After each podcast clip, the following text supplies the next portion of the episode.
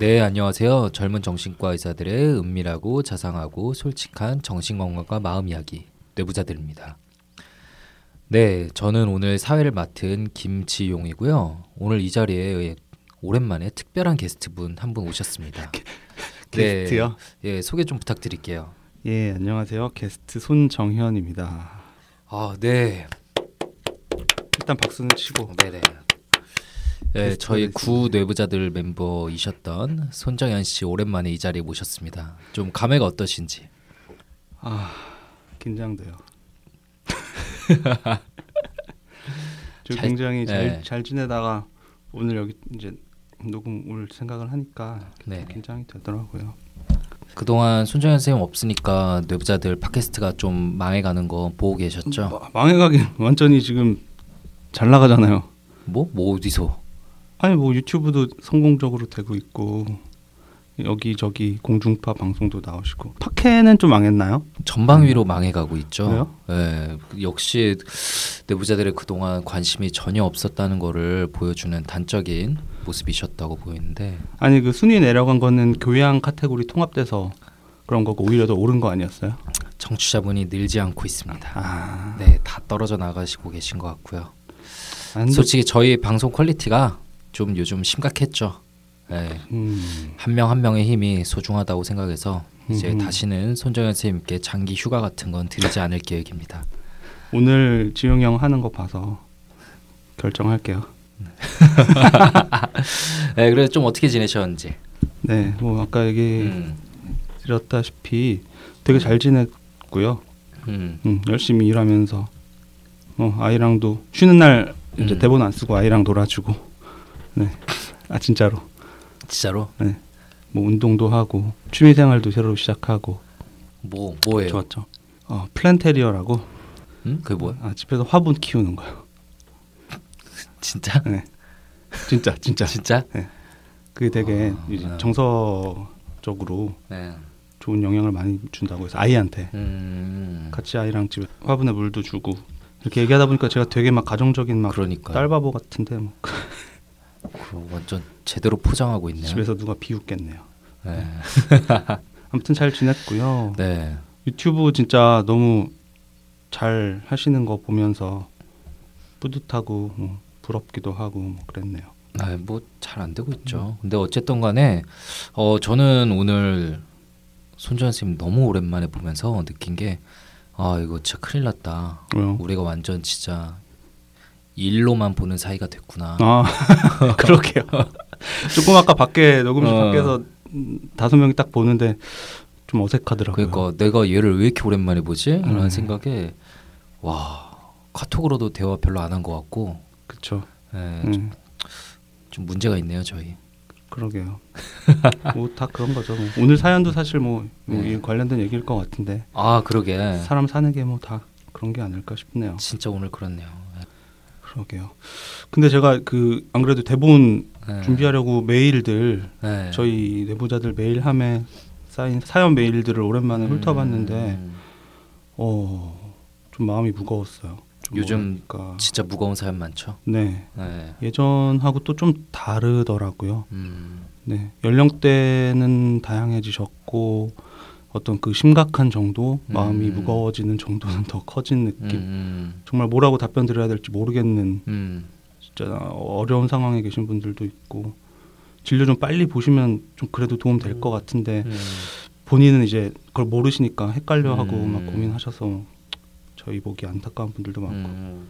근데 저희가 이제 답장 안 드린 지가 좀 오래됐죠. 공식적으로는. 근데 그 와중에 지용이 형이 짬짬이 안녕하세요 뇌부자들 김지용입니다 라고 해가지고 답장을 막 하셨던데 진짜 대단해요. 언제 그렇게 하셨어요? 네, 그 보시면 아시겠지만 되게 짧게 다 드렸어요. 짧게 몇 개 안 되고 그 진짜 이거는 진짜 알려드려야겠다. 그죠, 이것만 하시면 될 건데 이런 메일들은 그냥 넘어가기가 있더라고요. 좀 어려워서. 네. 진료를 보시거나 아니면 뭐 어떻게 좀 해보시면 확실히 도움이 될 거라고 거의 확신이 드는 그런 분들한테 딱 답장을 주셨더라고요. 몇 개만 썼는데 저도 솔직히 요즘 너무 마음이 무겁습니다. 저희를 믿고 메일 보내주셨는데 아 이거 정말 그냥 잠깐 통화하면은 한 3분이면 말씀드릴 수 있을 것 같은데 그럼요. 그걸 또 글로 표현하자면은 그쵸. 또 분명히 힘들잖아요. 그쵸. 말이랑 글이랑 아주 이걸 또 어떻게 해야 되나 싶기도 하고 그런 생각이 들면서 대본을 썼습니다. 네, 그래서 오늘 손정현 선생님께서 픽하신 사연은 뭔지 좀 들어보겠습니다. 네, 일단 사연 읽고 말씀 나누도록 할게요.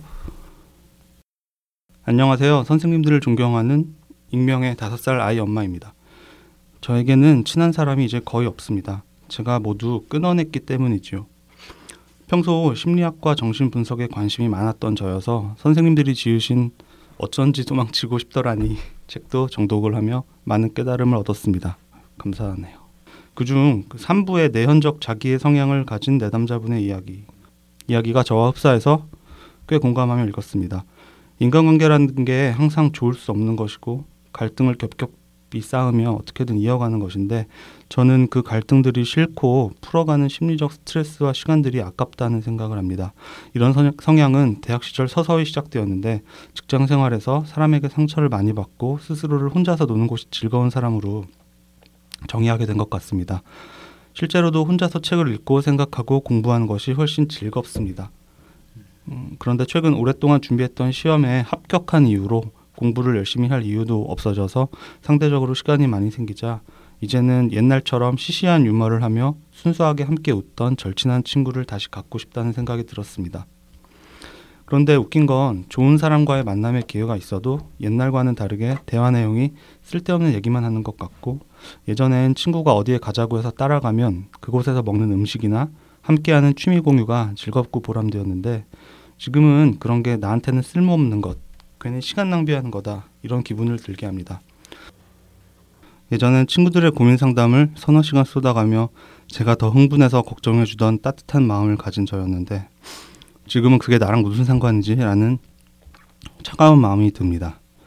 정신 차려보니 이타적인 제 모습은 많이 사라져 있었습니다.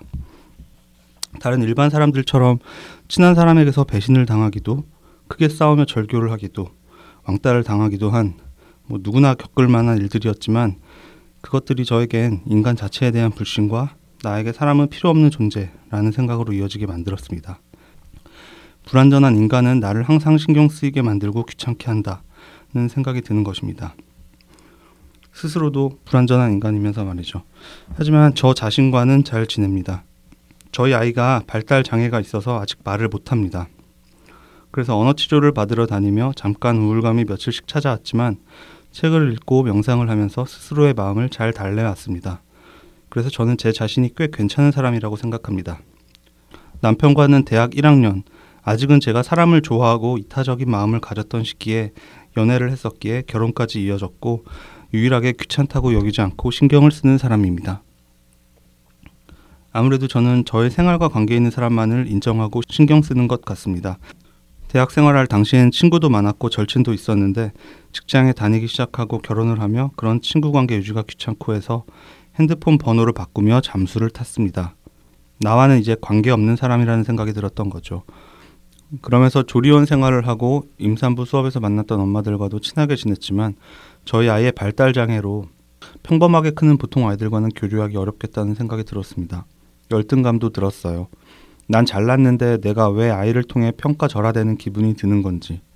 그래서 또 속상한 마음에 참여하지 않게 되고. 나중에는 우리 아이와 비슷한 발달이 느린 아이를 둔 엄마와 친해졌는데 만나서 서로 아이에 대한 걱정만을 교류하다 보니 힘이 빠지고 그 시간이 무의미하다는 생각이 들어 또 관계를 밀어내게 됩니다. 이렇게 저는 사람을 만날 때 생기는 갈등을 계속 피하는 것 같습니다. 갈등에 예민한 성향이 무뎌졌으면 좋겠습니다. 하지만 이제 와서 어른이 된 이 마당에 어떻게 깊은 관계를 다시 만들 수 있을까? 나중에 50대가 되면 친한 동네 아줌마와 해외여행 가끔 하며 즐겁게 노후를 공유하고 싶다는 생각도 했는데 이런 제 성향으로는 어려울 것만 같습니다. 저의 이 패턴, 사람을 사귀더라도 금방 교류하는 것이 귀찮고 갈등이 무서워 밀어냄을 반복하고 하지만 가끔 올라오는 친밀한 관계에 대한 욕망을 가진 저는 왜 이러는 걸까요? 어떻게 해야 제 진짜 욕구를 알아차리고 그에 대한 행동을 취할 수 있을까요? 도와주세요. 네, 저도 이 사연 받았던 거 기억이 나는데 이것도 아, 답을 드려야 되는데 어쩌지 라고 고민을 했었는데 네. 오늘 다행히 이렇게 사연을 통해서라도 조금 늦게 답장을 드릴 수 있게 되었습니다. 네, 사연 읽으시면서 오랜만에 방송에 참여하셨는데 좀 어떤 생각, 어떤 느낌들이 들었는지. 우선 저희의 잊혀진 베스트셀러 어도십 3부를 감명 깊게 읽어주셔서 감사한 마음이네요. 지금 우리 책 이름 생각 안 나가지고 잠깐 움찔한 거죠. 그런 것 같아요. 어쩐지 도망치고 싶더라니. 네. 제가 볼 때도 참 퀄리티가 괜찮은 책인데. 그러니까요. 이게 저주받은 명작. 네. 언젠가 저희가 죽기 전에 한 번쯤은 다시 시장의 뜨거운 반응을 받을 기회가 오지 않을까라는 잡설을 잠깐 들어놓았고요. 네, 손정현 선생님 쓰신 파트 그 내현적 자기에 진짜 많은 분들이 좀 공감하셨던 부분인데 네. 이분 역시 자신에게 그런 게 좀 해당되는 게 있는 것 같다라고 말씀을 해주셨고요. 네, 그럼 본인 자랑 은근히 하지 마시고요. 네. 그냥 사연 자체에서 느껴지신 감상은 또 어떤 게 있었는지. 네, 죄송하고요. 이분이 정말 그 사람 관계에서 느끼는 마음이나 그리고 실제로 관계에서 보이시는 모습이나 어떤 흘러가는 관계에서 이제 흘러가는 패턴이 정말 많이 전과는 달라지신 것 같아요. 네네. 사연에서 계속 보이는 모습이. 그리고 지금 관계에 대한 어떤 내적인 모순 갈등이 있으신 상태인 것 같고 그러니까 내가 왜 이럴까 고민이 정말 많이 되실 것 같다는 생각이 들었습니다. 근데 뭐 본인은 그런 성격 성향에 대해서 먼저 포커스를 하신 것 같긴 한데 이거 외에도 이분 마음이 왜 이럴까에 대해서 여러 가지 측면을 생각을 해볼 수가 있을 것 같고 조언도 딱 정해진 게 아니고 다양하게 좀 생각을 해볼 수 있는 사연인 것 같다고 생각이 들어서 5명이 다 같이 하면 좋았을 텐데 라는 생각도 들고요. 네, 아무래도 손정현 선생님 오랜만에 복귀한 무대에서 둘이서 하니까 전보다 좀 더 긴장한 듯한 이런 모습을 보이고 계신데 네, 한번 천천히 얘기를 해보죠. 지용 형이라서 더 힘든 것 같기는 해요. 네, 네, 알겠습니다. 그런데 어쨌든 정말 이야기할 거리가 많은 사연인 것 같고 사연을 듣고 난 뒤에 제 머릿속도 되게 복잡해서 아 이거를 잘 정리해서 이야기할 수 있을까 라는 생각이 드는데 어쨌든 저희가 잘 해봐야겠죠. 다행히 어도십 3부를 쓰신 내현적 자기의 대가님께서 함께 하셨으니까 좀 한번 설명을 해주세요. 손정현 선생님께서는 어떻게 생각하시는지. 네. 이분의 성격 성향에 대해서. 그렇죠. 네. 본인이 애초에 원래부터 심리학이나 정신분석에 관심 많다고 하셨고 정말 고민을 스스로 많이 하신 흔적이 보이는데요. 관계를 자꾸 끊어내게 된다라는 표현을 하시면 저희가 성격에 관해서 아무래도 회피형 성격 성향이나 뭐 말씀하신 내연적 자기의 성격을 이제 먼저 생각을 하게 되는데 후자 쪽에 더 이분은 확실히 가까우신 것 같아요. 사연 중에 열등감이 들었다. 나는 잘났는데 내가 왜 아이를 통해 평가절하되는 기분이 드는지 라고 하면서 관계를 아예 끊어내셨다 라고 했었고요. 네. 뭐 보편적이고 어쩔 수 없이 이 발달장애 아이를 키우시는 입장이면 당연한 마음으로 들 것 같긴 하지만 난 잘났는데 왜 평가절하되는지라는 표현이 좀 특이하기는 하잖아요. 그렇죠. 사람들과 지내면서 겉으로 드러나는 명백한 갈등을 반복하면서 관계가 파탄에 이른다. 이런 건 아니죠. 그런 건 아니죠. 예, 네. 그냥 관계를 맺으면서 생겨나는 내적 반응들을 민감하게 스스로 캐치하고 여기서 스트레스와 회의감을 크게 느끼다 보니 끊어내는 패턴. 그러니까 갈등이 무서워 밀어낸다라고 표현한 부분이 있는데 그래서 이런 부분들을 보면 내연적 자기애 대놓고 그런 자기애가 넘치시는 분이 절대 아니라 내연적 자기애 성향이 좀 있다라는 생각이 들고요. 네, 타인과의 관계 속에서 무의식적으로 우열을 확인하고 자신이 이렇게 폄하되진 않는지 확인하는 데 에너지를 많이 쓰면서 상처나 스트레스를 쉽게 받는 성향이라고 보면 될 것 같습니다. 네, 또 네. 과대한 자기가 내면에 숨어 있어서 네. 자꾸만 사람 관계에서 포기를 하게 되는. 그렇죠. 네. 자세한 거는 저희가 정말 예전에 방송했던 상처받는 것보다 혼자를 택한 거지 에피소드를 청취하시면 내연적 자기애에 대해서 좀 설명이 나오니까요. 혹시 익숙하지 않은 청취자분들께서도 그 에피소드 들어보시면 좋을 것 같고요. 또 한편으로는 어쨌든 간에 이분이 사람과의 관계에서 상처가 많았던 것 같아요. 네. 뭐 네. 다른 사람들처럼 뭐 친한 사람한테서 배신을 당하고 크게 싸우고 절교를 하고 왕따를 당하기도 하면서 사람에 대한 불신과 관계가 쓸모없다 이런 회의감이 커졌다라고 하셨어요. 그렇죠. 뭐 친한 사람한테 배신, 왕따, 크게 싸우고 절교, 뭐 이 일들 누구나 당연히 겪을 수 있는 일들이긴 하지만 이걸 다 동시에 겪는 경우는 그렇게 많지는 않거든요. 그러게요. 사실. 아주 많지는 않을 것 같기는 해요. 어쩌면 정말 그냥 운이 나쁘게 상처를 많이 받아왔던 걸지도 모르겠다 라는 생각도 들어요. 본인의 내연적 자기의 뿐만 아니라 그냥 상처에 민감한 것뿐만 아니라 그냥 정말로 운이 나빠서 상처를 많이 받았을 수도 있겠다. 운이 아니면 이거는 뭐라 표현할 수 없는 그런 케이스들을 진료실에서 너무 자주 보기 때문에 어떻게 말 그대로 팔자가 어떻게 이렇게 운이 나쁘실 수 있을까 그런 경우가 있죠. 말씀했던 대로 뭐 내현적 자기애든 뭐 아니면 뭐 자기애적 성격이든 회피 성격이든 아니면 아무튼 본인이 모르는 어떤 성향 때문에 그러니까 본인 때문에 관계에서 이런 문제들이 자꾸 발생하고 반복됐을 수도 있지만 근데 이분이 성인 이후에 직장 생활 하면서 본인의 어떤 이런 성향의 변화가 있다라고 했었고 그 무렵에 이런 사건들이 또 있었다고 했으니까 이 무렵 그리고 이후에 반복된 정말 운이 나빴던 외상적인 그 사건들이 그 사람 관계에 대한 회의나 어떤 혐오감을 키우고 이렇게 변화를 유발했을 수 있겠다는 생각이 들어요. 뭐 사람 성격이란 게 보통 뭐 사춘기 전후로 해서 성인 초기에 결정이 된다라고는 하지만 분명히 성인 이후에도 어떤 중요한 사건들이 있으면 많이 달라질 수 있는 거죠. 네네.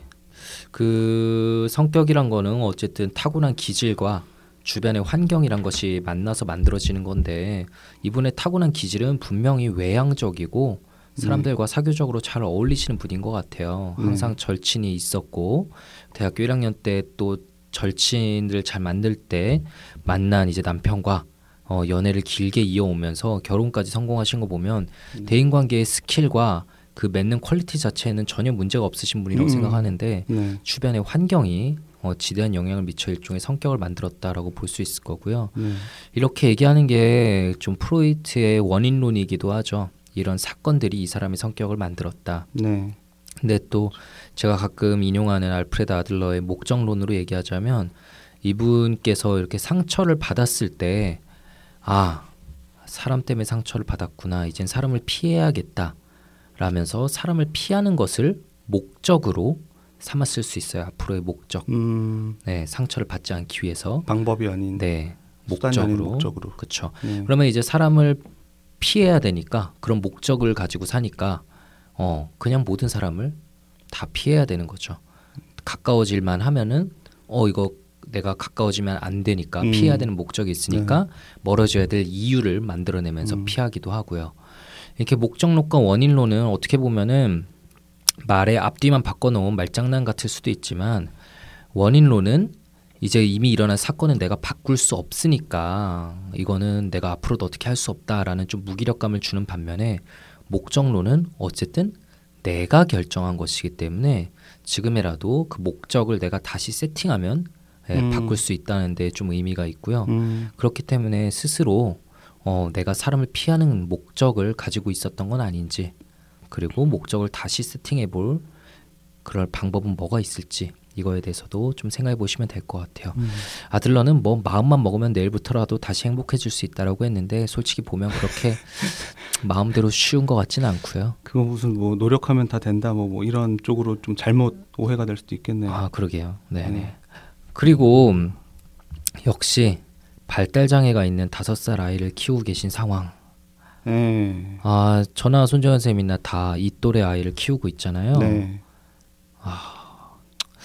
역시 지금의 성향이 자리 잡는데 크게 영향을 미쳤을 건데 어쩌면 앞에 얘기한 그 육아 이전까지의 원래 성격 그리고 또 사건들보다 훨씬 더 중요한 부분일 수도 있겠다는 생각이 들어요. 네, 본인이 말씀하셨던 아까 얘기한 뭐 왕따라거나 배신 뭐 이런 것보다 그러게요. 제 생각에도 그럴 것 같은데 일단 5살 아이를 지금 키우고 계신 엄마 입장이면 주위 아이 엄마들 커뮤니티가 이 최근 몇 년 동안의 사람 관계에서 비중이 제일 크실 거예요 아마. 그렇죠. 제 와이프도 보면은 이제 대학교 때 친구나 고등학교 때 친구들 만나는 것보다 아이들 어린이집 친구 엄마들과의 모임이 훨씬 더 많고 더 요즘은 더 친하게 지내는 것 같거든요.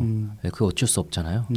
전업주부로서 아이를 보시는 입장이면 아마 어쩔 수 없이 다 그러신 상황일 것 같은데 이 사연자분 경우에 아이가 그런 발달에 어려움이 있는 상황이다 보면 분이 말씀하셨던 대로 장애가 없는 아이의 엄마들 또는 비슷한 장애가 있는 아이의 엄마들 각각 다 이분이 대하실 때 그 나름의 좀 불편한 마음이 당연히 있을 것 같다는 생각이 들어요. 네. 장애 없는 아이들을 아이의 엄마들과 있다 보면 열등감을 느끼거나 아니면 비슷한 어려움이 있는 아이의 엄마들과 있다 보면 계속 비슷한 아이 걱정을 공유하다가 좀 힘이 빠지고 좀 기분이 가라앉으실 수 있을 것 같고 그러다 보니까 당연히 뭔가 내가 지금의 이 주위 사람들 이 인맥풀 속에서 뭔가 친밀한 관계를 더 맺어보자 하는 욕구가 들어서 좀 시도를 하셨다가도 이렇게 뭔가 철수를 할 수밖에 없는 상황이 반복이 되지 않을까. 원래 갖고 계셨던 자기의 내현적 자기의 성향 때문에 말씀하신 열등감이나 뭐 폄하된다는 느낌이 더 크게 와서 조금 더 이제 관계를 맺어 나갈 수 있는 상황에도 더 피하셨을 수도 있겠지만 이런 상황적인 요인이 크지 않을까 싶은데요. 근데 이런 환경적인 영향은 그렇다 치고 일단 발달 장애인 아이를 키우고 계신다는 이슈 자체가 무지무지하게 클 것 같아요. 네, 영향이. 그렇죠. 그 사랑하는 아이가 발달이 뒤처지는 모습을 보는 게 얼마나 괴로울지. 그렇죠. 사실 저는 만약 아이가 없었다면 이 정도로 힘들 거라는 걸 잘 상상 못했을 거예요. 그러게요. 네.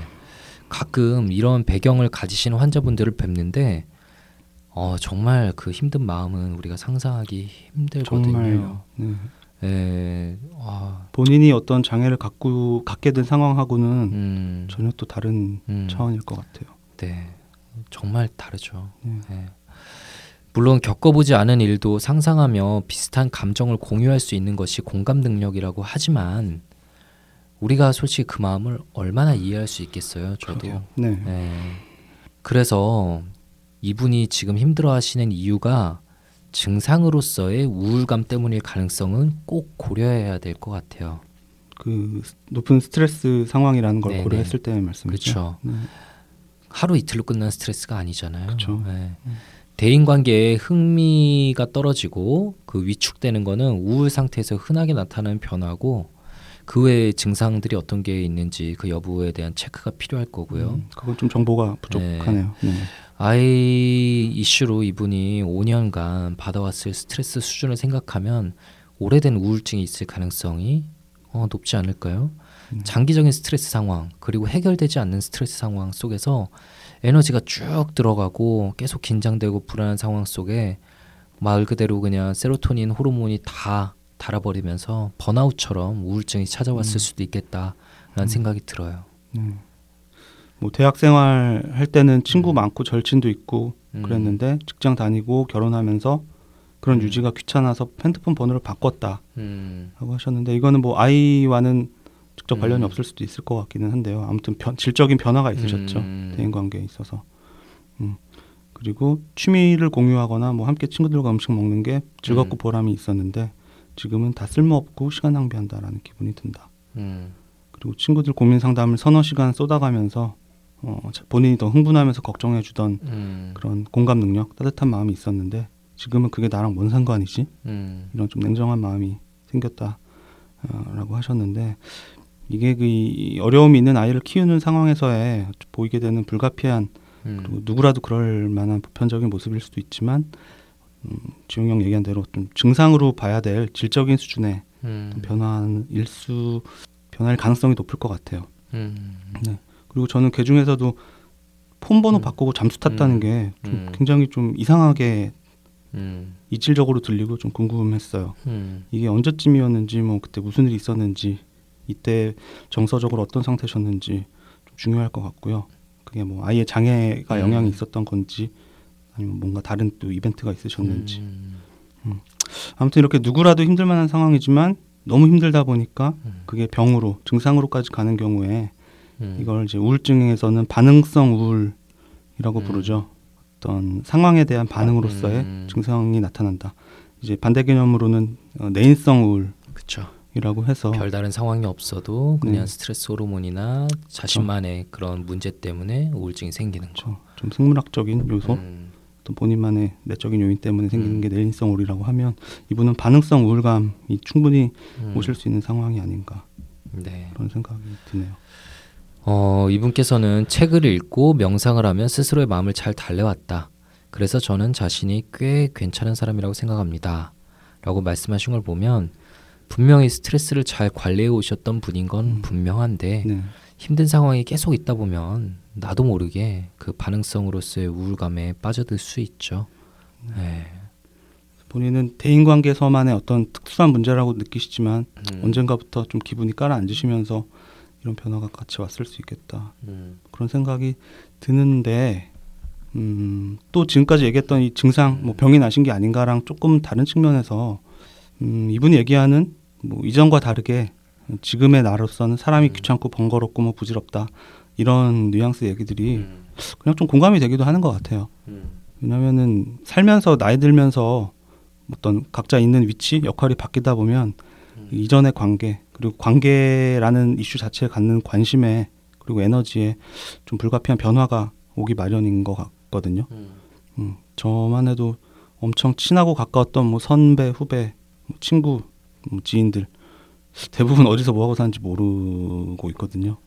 그래서 왜 결혼하고 애 낳아서 키우다 보면 친구고 뭐고 다 부질없다, 다 가족밖에 없다 남는 건 뭐 이런 얘기를 곧잘 우리가 하는데 정말 일리가 있는 것 같아요.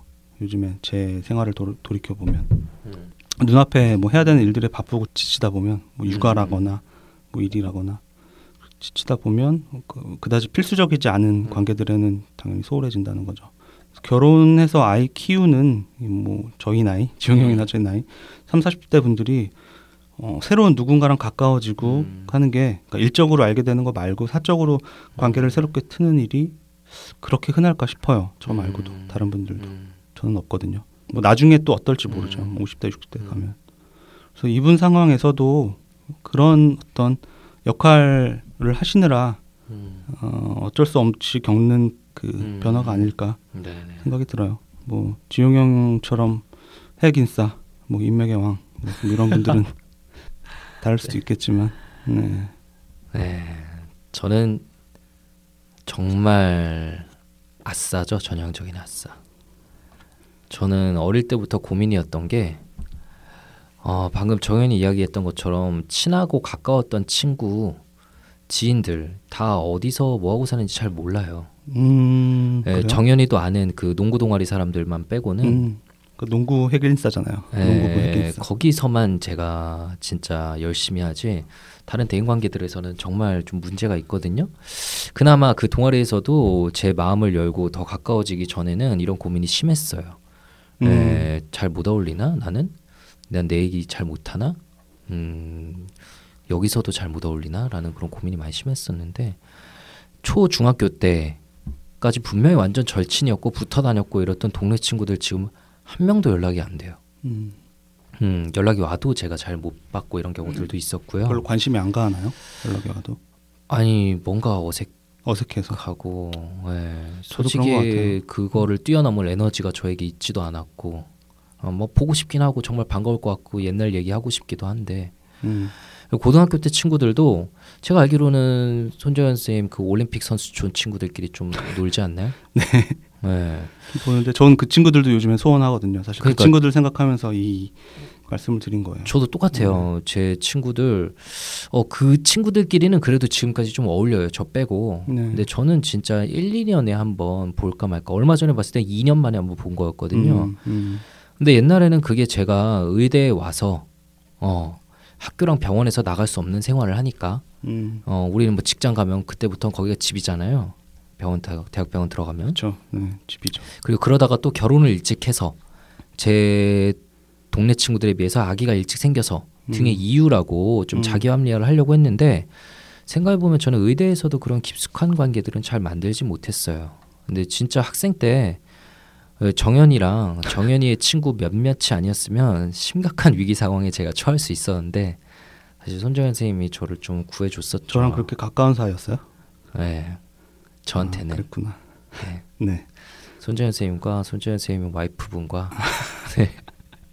네, 그 몇몇이 저를 구해주셔서 네.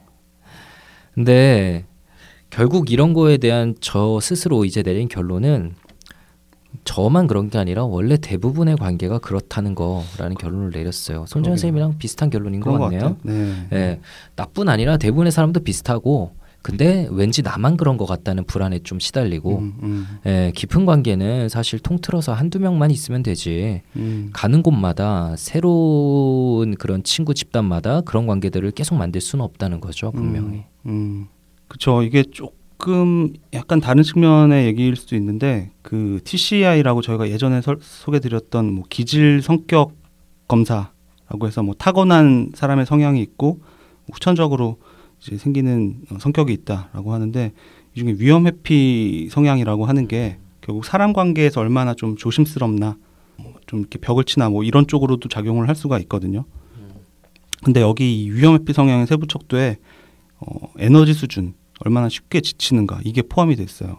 좀 왜 그럴까 일견 보기엔 이상한데 그게 앞서 말씀드렸던 일상의 어떤 여러 가지 일들에 지쳐 있다 보면 새로운 관계를 뭔가 시도할 기회가 와도 거기서 조그만 스트레스가 있거나 좀 어떤 불안 요소가 보이면 그 에너지가 고갈돼 있는 상태라고 하면 원래 성향보다도 더 쉽게 포기하고 싶을 수가 있는 거겠죠. 제 이야기네요.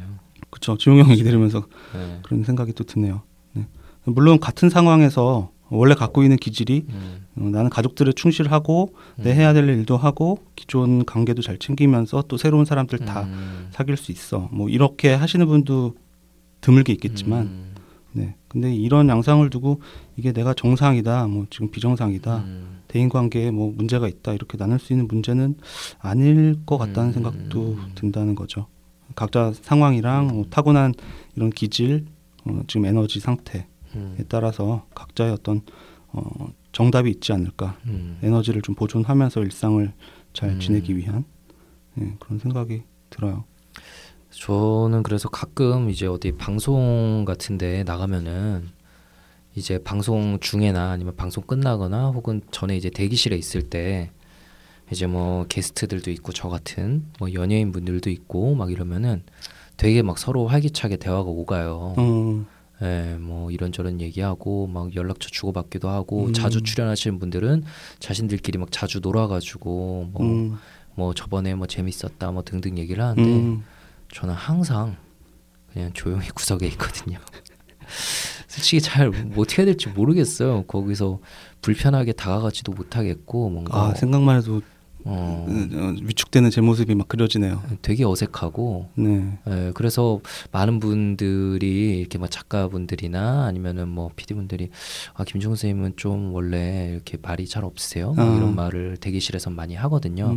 그래도 방송 가면 일이니까 나오면 일이니까 그래도 말을 하고 끝나면은 또 이렇게 조용히 안녕히 계세요 이러고 혼자 조용히 나오는데 얼마 전에는 그래가지고 좀 대대적으로 이렇게 뒤풀이 자리가 있었어요. 네. 예, 몇 회 특집이라고 오시라고 미리 연락도 오고 오실 거죠 그래가지고 예 가겠습니다 했는데 당일날 결국 안 갔어요. 안 갔어요?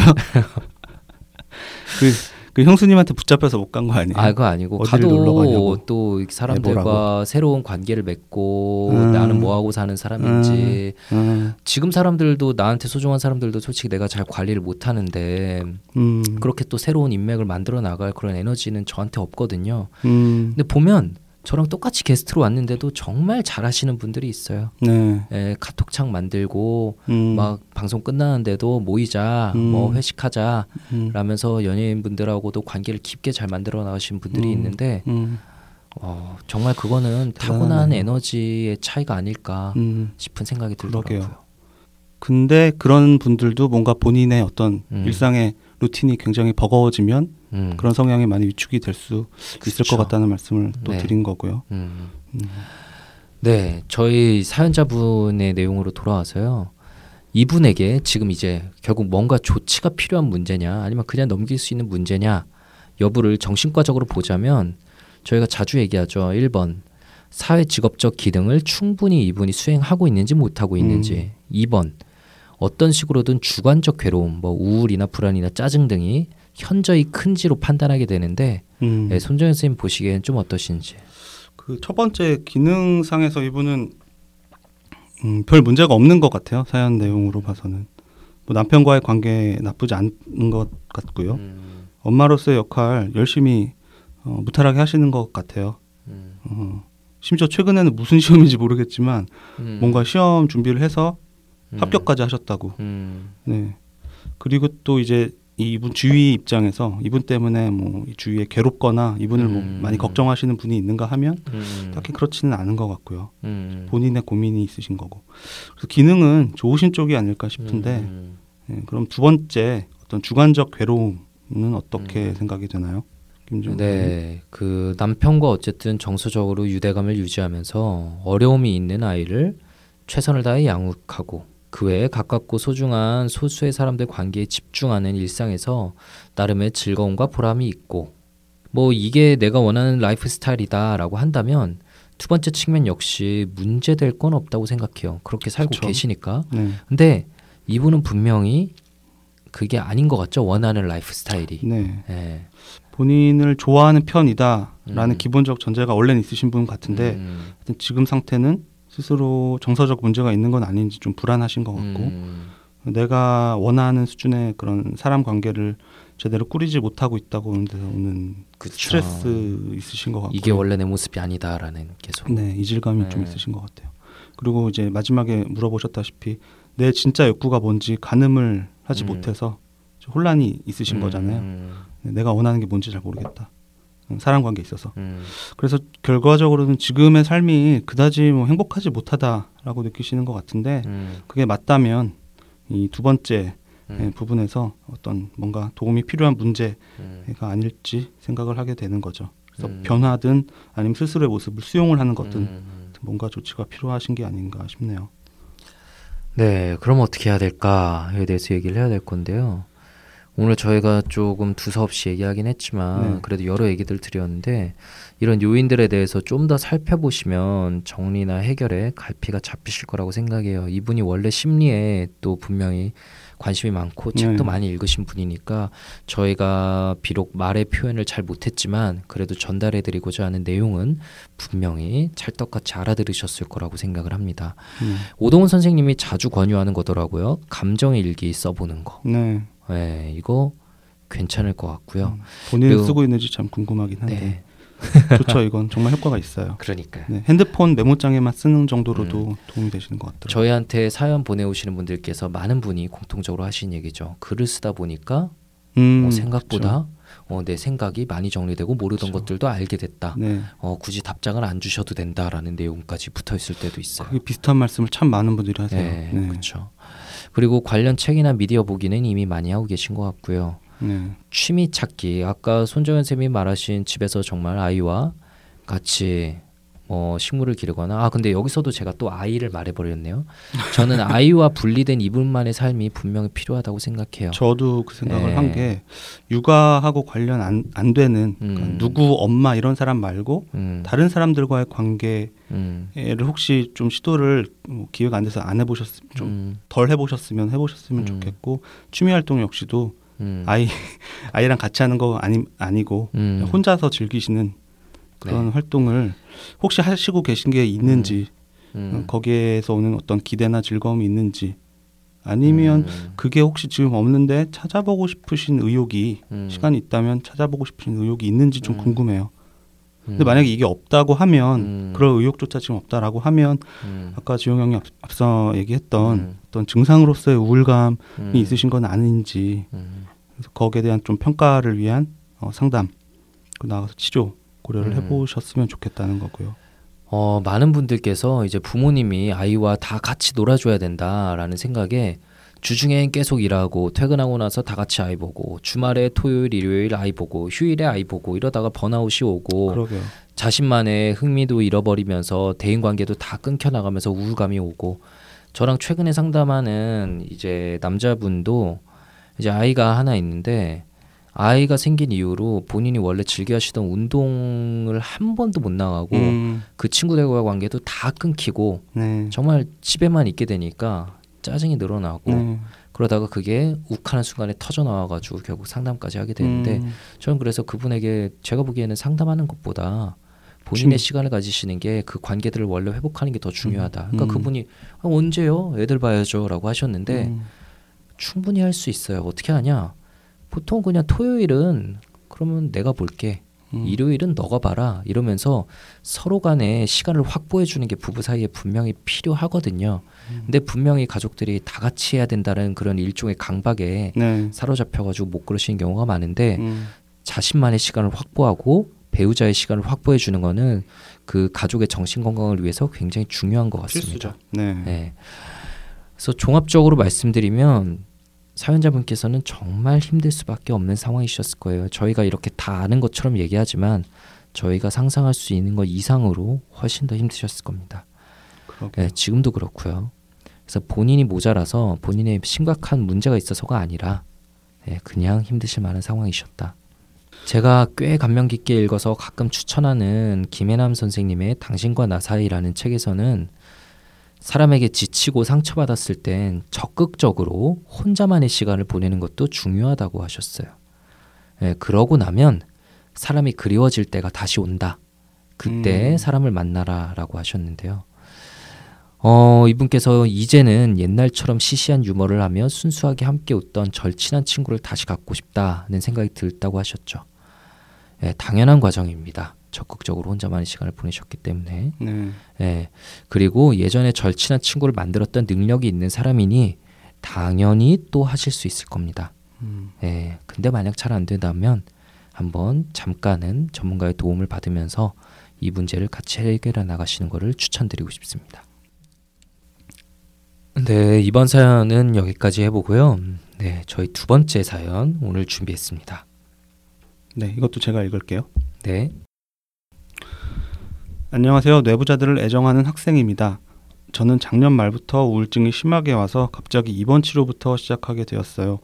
대학병원에서 치료를 시작해서 자연스럽게 지금의 주치의 선생님을 만나고 상담을 반년 정도 계속 받았습니다. 그런데 한 달 전에 갑자기 상담을 그만두고 싶어져서 이제 괜찮은 것 같다며 교수님께 약물 치료만 받고 있어요. 주치의 선생님은 제가 무언가 큰 결정을 할 때마다 힘들어하는 걸 보셔서 걱정하셨어요. 하지만 제 의사를 더 존중해 주셨고 되려 치료자의 잘못도 있다면 서로 사과하며 끝났습니다. 그동안 전 약 1시간 정도 상담을 받는 게 더 지옥 같고 아이고 알람을 맞추고 그 시간 내에 얘기해야 하는 것도 부담스럽고 후회와 자책을 많이 하는 편이라 매번 상담을 갔다 오고 나면 기분이 더 가라앉아요. 그럴 바에는 차라리 받지 않는 게 좋겠다고 생각했습니다. 이전 주치의 선생님께 맨 처음 주치의 선생님께 유독 의지를 많이 했던 만큼 받은 상처도 작용했던 것 같습니다. 저는 상담을 받으러 갈 때마다 정신과 선생님들이 무섭습니다. 한마디로 상담 활용을 정말 못했습니다. 매주 수납을 하면서 돈을 계산을 하면서 그래 돈으로 이루어진 관계일 뿐이야. 그 무엇도 기대하지 말고 의지하면 안 돼. 그러면 저번처럼 똑같이 상처만 받고 끝날 거야. 라고 생각했습니다. 제가 궁금한 점은 상담이 꼭 누구에게나 도움이 되지 않는 것일 수도 있나요? 사람들은 상담하면서 울기도 하고 들어주는 것만으로도 위로를 받는다고 하는데 저는 반대인 것 같아요. 사실 치료관계에선 그런 생각을 하면 안 된다는 걸 알고 있는데 계속 절대 의지하면 안 돼 라는 강박이 있는 것 같습니다. 치료가 아닌 이건 고통 같았습니다. 사람들은 그것도 한 과정이라며 같이 이야기해보라고 하셨지만 전 일방적으로 도망만 친 것 같고 치료도 흐지부지 된 것 같습니다. 내담자가 상담을 받을수록 더 큰 고통을 받는다고 해도 상담을 다시 시작하는 게 정말 맞는 방법일까요? 아니면 그냥 1차 병원으로 옮겨서 10분 정도만 얘기하는 게 가장 이상적일까요? 사실 병원 옮기기가 무섭습니다. 좋은 선생님을 찾는 게 너무 어려울까 봐요. 아, 그리고 1차 병원만의 장점에 대해서도 알 수 있을까요? 라고 사연을 주셨네요. 네.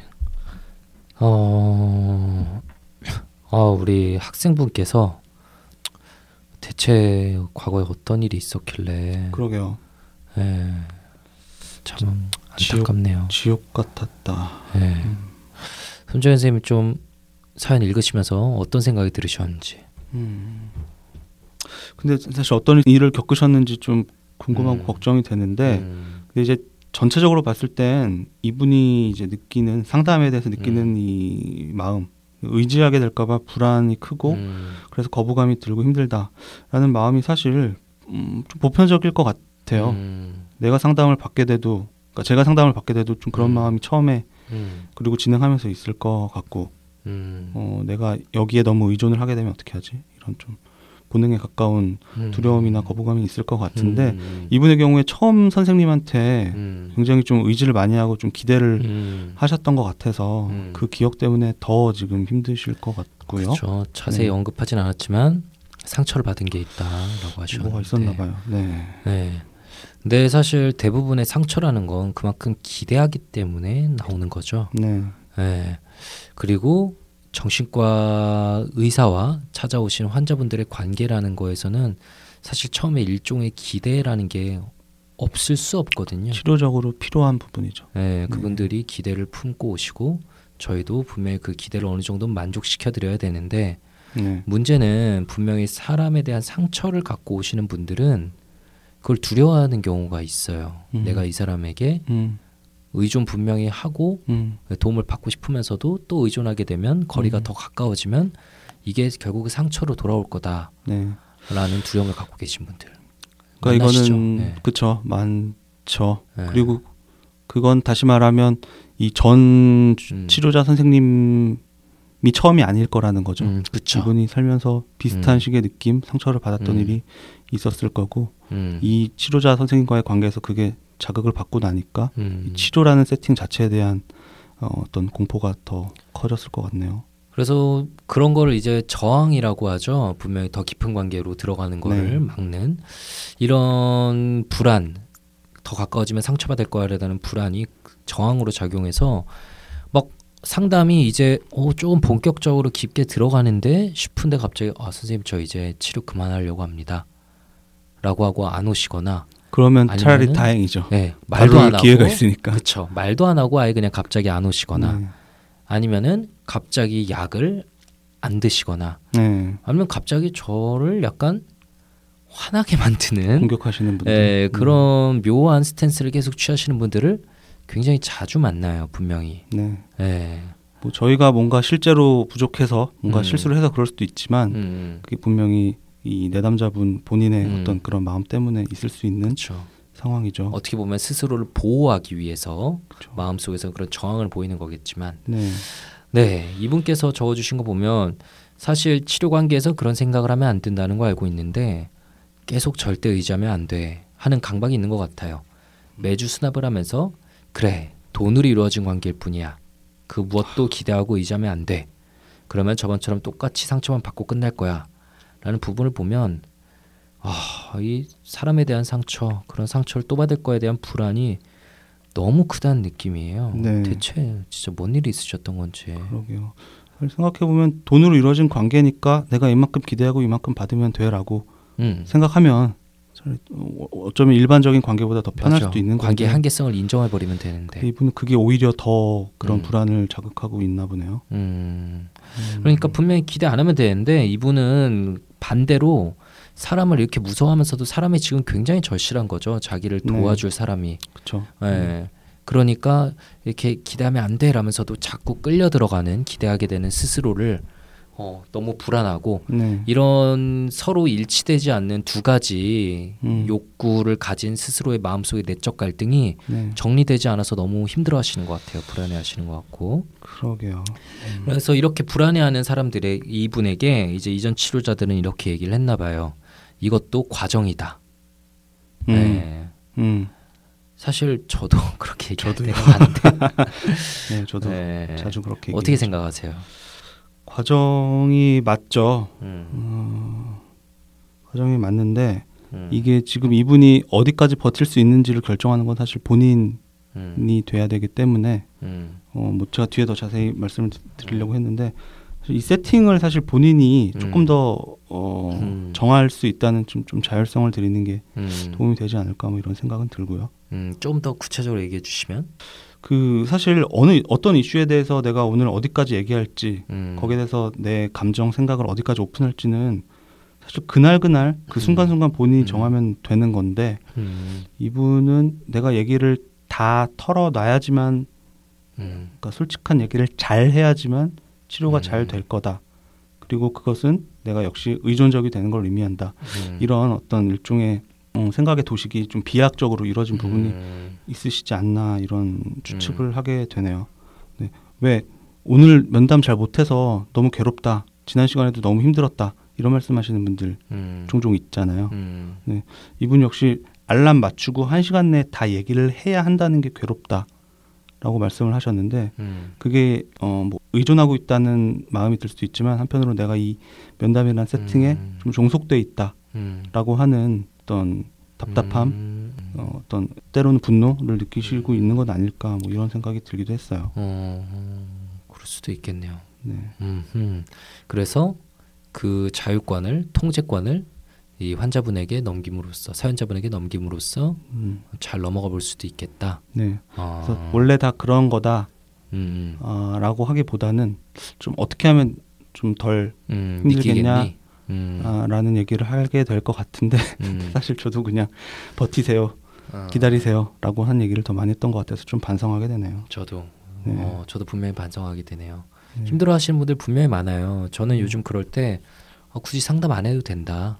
네, 그렇죠. 당연히 장기적으로 보면 언젠간 하면 좋겠지만 맞아요. 너무 힘들어할 때는 피해가는 것도 일종의 방법이다라는 쪽으로 약간은 유하게 변하기 시작했어요. 사실 그 스스로 힘들어하시는 분들을 강제로 끌고 가봤자 좋은 결과가 나오는 경우는 맞아요. 별로 없더라고요. 네. 네. 이게 뭘 목표로 어떤 식으로 할지도 마찬가지고 예, 지금 얘기한 상담을 할지 말지도, 그러니까 지금 시점에 상담을 내가 할지 말지도 사실 본인이 정해야 되는 게 맞죠. 중간에 바꿀 수도 있는 거고. 네. 근데 만약 상담을 계속 이끌고 나간다면 저는 어쨌든 치료적 효과는 있을 거라고 생각해요. 그러니까 아, 이분이요? 엄청 힘들 건데. 그렇죠. 일종의 좀 홍수요법, 노출치료 같은 느낌이에요. 이게 어떤 거냐면은 전에 제가 팟캐스트에서도 아마 이야기한 적이 있는 것 같은데 네. 제가 과거에 군의관으로 근무할 때 이제 신병교육대에 근무할 때가 있었어요. 신병교육대는 이제 군대에 처음 들어왔을 때 사람들이 오는 곳이죠. 신병교육대에서 많은 사람들이 이제 힘들어해서 정신과 군의관을 만나러 와요. 보통은 치료를 받으러 오는 게 아니라 네. 이제 너무 힘드니까 귀가를 목적으로 오게 되죠. 예, 집에 일단 돌아가는 거죠. 그 다음에 3개월 혹은 6개월간 정신과 치료를 받고 재입대를 할 수 있거든요. 근데 그때 정말 아주 흔하게 만나는 집단이 과거 학창 시절에 따돌림, 학교 폭력이 있는 학폭 경험이 있는 사람들이 진짜 많았어요. 그렇죠. 그랬던 분들이 이제 군대에 오면은 와, 이건 완전 옛날에 그 기억이 재경험되는 환경이거든요. 남자들 수십 명이 우글우글거리는 방에 있으니까 또래들의 어릴 때 좀 당했던 그 공포 확 떠오르면서 엄청 불안해져요. 정말 잠도 못 자고 그럴 때 제가 그분들에게 항상 했던 말이 있어요. 아, 정말 힘들 것 같다. 정말 힘든 거 인정한다. 귀가를 원하면 가도록 도와주겠다. 가도 된다. 그런데 결국 치료받고 다시 군대로 와야 될 거다. 예. 그리고 치료도 쉽지 않다. 사람을 피하는 게 특징이라서 나가면은 또 대부분 집에서 좀 사회적으로 위축되어 시간을 보내면서 치료도 잘 안 받고 그러다가 시간이 지나가지고 또 재입대하고 또 귀가하고 또 재입대하고 그렇게 한 2, 3년을 보내는 분들이 꽤 많아요. 정말 아까운 거거든요. 그런데 중간에 또 재검 받으면서 뭐 비용 그쵸. 시간 또 드시고. 네, 그렇죠. 근데 여기 군대에서 만약 너가 견딘다면은 정말 힘든 시간일 텐데, 근데 그만큼 치료 효과는 있을 거다. 일종의 노출 치료죠. 군대라는 환경이 네. 노출 치료의 환경이 될 거다. 그렇죠. 네. 그 노출 치료라는 걸 또 궁금해하시는 분들이 있을 테니까 옛날에는 이제 홍수법이라는 걸 많이 썼죠. 이제 예를 들어서 뭐 어떤 예시가 있을까요? 좀 무서워하는 거. 뱀 얘기 뭐 뱀을 무서워하는 사람이 있다. 그러면은 그 사람을 뱀으로 가득 찬 진짜 뱀. 네, 방에 넣는다.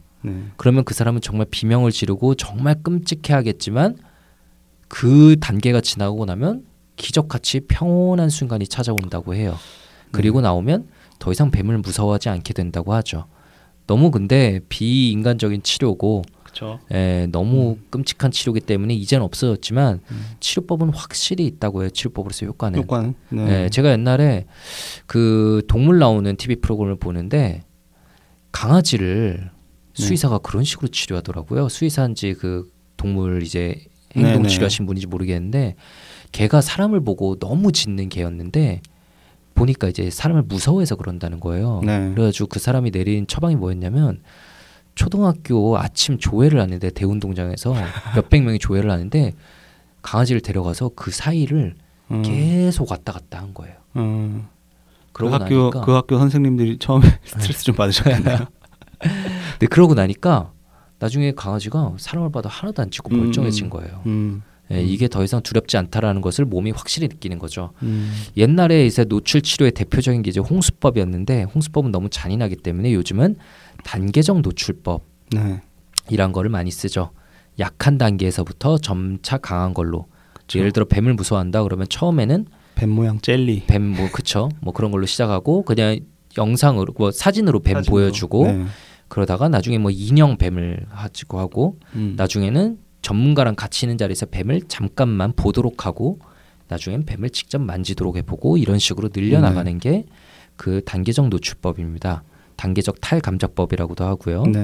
네, 그래서 이분의 경우에도 분명히 사람에 대한 거를 언젠가는 극복해야 될 거기 때문에 치료를 그런 단계적 탈감작법에 의존에 대한 뭐 불안, 그쵸? 걱정에 대해서요. 네, 그런 치료적 장소로 이용하실 수 있지 않을까. 근데 처음부터 예를 들어 정신분석이나 막 40-50분짜리 상담을 매주 해야 된다라고 하는 거는 이분에게 일종의 홍수법이 되겠다는 생각이고 네, 처음에는 그냥 3분, 5분 진료라도 꾸준히 와라. 네. 이러다가 한 10분으로 조금 늘려보고 15분으로 늘려보고 이런 식으로 가면 이분의 불안이 조금 적응할 시간을 줄 수 있지 않을까. 그렇죠. 이런 생각도 들고요. 그렇죠.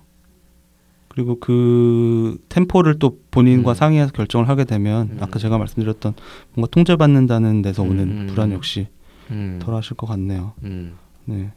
그리고 이분이 하셨던 얘기 중에 다른 사람들은 면담에 가서 뭐 울면서 속 얘기를 하기만 해도 큰 위로를 받는다라고 하는데 나는 오히려 반대인 것 같다.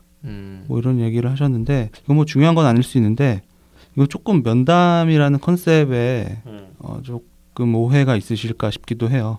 이 울면서 속 얘기하는 이 벤틸레이션 이 환기하는 건 사실 면담의 여러 스펙트럼 중에 딱 한 부분인 지지적 치료의 한 부분이라고 봐야 될 것 같은데 말씀드렸다시피 혹시 이분이 면담에 가서 이런 힘들고 괴로운 마음을 가능한 좀 많이 뭐 빨리 내보이고 털어놔야지 이게 치료의 필요 조건이고 뭐 그래야 잘 받는 거다 이런 오해가 있으실 것 같아서 계속 말씀드리지만 면담에 가서 하고 싶은 얘기 하시는 거라는 거 심지어는 말을 안 해도 되잖아요. 네네. 네. 10분, 20분 뭐 생각에 잠겨서 말을 안 해도 거기에 대해서 뭐 책망하는 의사 선생님이라고 하면 그럼 그분이 잘못하는 거지 이분이 그렇게 하면 안 되는 건 아니기 때문에 그냥 가서 물론 좀 돈이 아까울 수 있겠지만 어떻게 생각하면 가서 내가 하고 싶은 얘기, 돈 하고 싶은 생각을 하다 오는 그런 자리라고 조금 더 편하게 생각하셨으면 좋겠어요.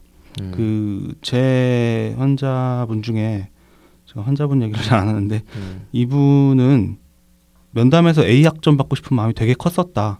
중간에도 그 얘기를 하셨었는데요. 마지막에 면담 종결하실 때 가서는 제가 거기에 대해서 다루지 않았는데 마지막에 본인이 어느 순간부터는 선생님이 나를 평가할 입장이 아니지 않나? 점점 더 알아나가다 보니까 이 사람이 그렇게 대단한 사람, 뭐 나를 판단하거나 평가하는 사람 아니지 않나라는 좀 굉장히 현실적인 인식을 하셨던 것 같은데 그러면서 하고 싶은 얘기를 하는 게 편해졌고 또 제 반응에 대해서 편안해졌다라고 하셨어요. 이분이 제 반응에 대해서 좀 어떤 민감한 감정이 있으셨던 적도 있었거든요. 근데 분명히 손정현 선생님이 좀 일관된 모습을 어쨌든 보여줬나 보네요. 그러니까요. 평가를 하는 사람이 아니구나. 만만한 사람이구나. 느끼셨던 것 같은데. 그래서 이분도 지용 얘기한 대로 어떤 과정을 거쳐서든 좀 이런 느낌을 받게 되면 이게 분명히 좀 치료적인 그 자체로 치료적인 효과가 있지 않을까. 네.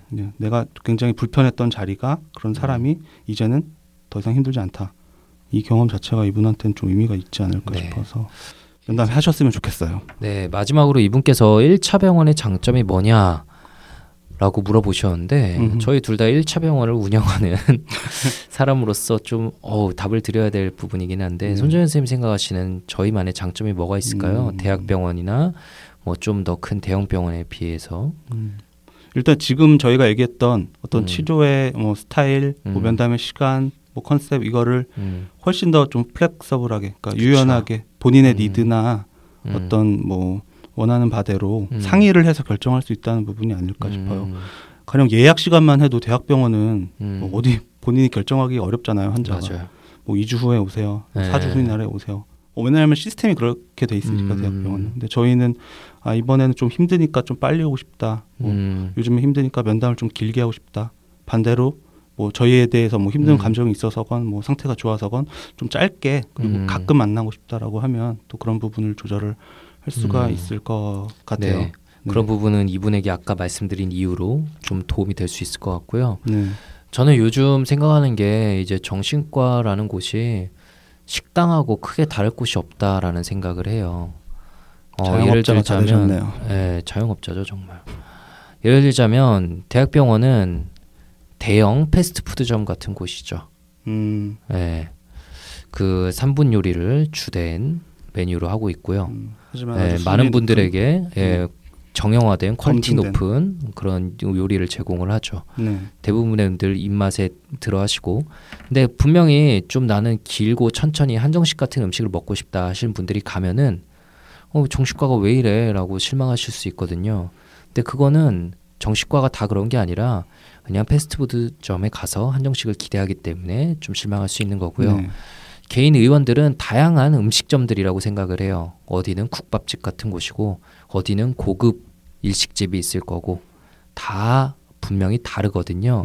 그래서 저는 1차 의원의 그 개인 병원의 가장 큰 장점은 고를 수 있다? 네, 고를 수 있는 점이라고 생각해요. 예를 들어서 정현이네 병원에 갔다가 왜 이렇게 마음에 안 들어? 라고 하면은 옆에 있는 규영이네 병원에 갔다가 이런 식으로가 가능하거든요. 네, 자신이 그 치료자를 선택할 수 있다는 거. 우리가 자기 입맛에 맞는 음식점을 고르기 위해서 조금 검색도 하고 그리고 약간의 그 실패도 겪어보고 이러잖아요. 정신과 병원을 고르는 것도 똑같다라고 생각을 해요. 미리 몇 군데를 검색해서 나한테 잘 맞는 곳이 어딘지 여기서 주는 메뉴는 뭔지 얼마인지 이런 걸 좀 알아보고 그 다음에 입맛에 찾는 그런 식당을 고르는 노력처럼 정신과도 찾아보시면은 이분에게 조금 더 편안한 곳이 있지 않을까 그렇게 생각을 합니다. 한 군데 가셔서 입맛에 들지 않아도 너무 실망하시지 말고요. 분명히 더 입맛에 맞는 식당이 다른 곳에 있을 거라고 이렇게 생각을 합니다. 요즘에는 뭐 관련 정보 찾기가 또 전보다는 좀 수월해졌나 봐요. 환자분들끼리 뭐 정보를 주고받기도 하고. 네, 뭐 그런 커뮤니티 같은 것도 많이 있다고 하더라고요. 그리고 전에도 말씀드렸지만 전화해서 물어보면 뭐 적어도 뭐 면담 시간이나 비용에 대해서는 네. 보통 안내를 해주시니까 네. 여기저기 좀 전화로 물어보시는 것도 방법이겠네요. 네. 근데 뭐 너무 힘들면 나중에 하셔도 되죠, 뭐. 아, 그렇죠. 그렇죠. 네. 지금 뭐 예를 들어서 뭐 운동을 할 체력이 아닌데 운동해야지 건강해진다고 하는데 해야 되나 말아야 되나 고민하는 게 의미가 없잖아요. 네, 조금 더 체력 회복하고 또 내키시면 하셔도 되는 거 아닌가 싶어요. 네, 절대 정답은 없기 때문에 네. 이런 거를 조금 더 편안하게 그리고 본인이 결정하면서 네. 좀 상담 여부를 결정해 나가시면 좋을 것 같습니다. 네, 오늘 저랑 손정현 선생님께서 짧게 드린 이 조언이 지금 힘들어하시는 뇌부자들을 애정하는 학생분께 반드시 조금이라도 도움이 되었으면 좋겠습니다. 네. 네, 우리 게스트 오늘 오랜만에 이 자리에 모셨는데요. 오늘 방송 좀 어떠셨는지? 예, 게스트 손정현입니다. 네. 네. 오늘 시간 생각보다 편안했고요. 역시 우리 이제 방송인 지용 형이 워낙 안정감 있게 리드를 해줘서 정말 편안하게 얘기를 한 것 같아요. 다시 올지는 조금 더 생각을 해봐야 될 것 같은데. 지금 겁으로 올라 그랬는데. 네. 네. 아무튼 너무 좋았고요. 네, 그렇습니다.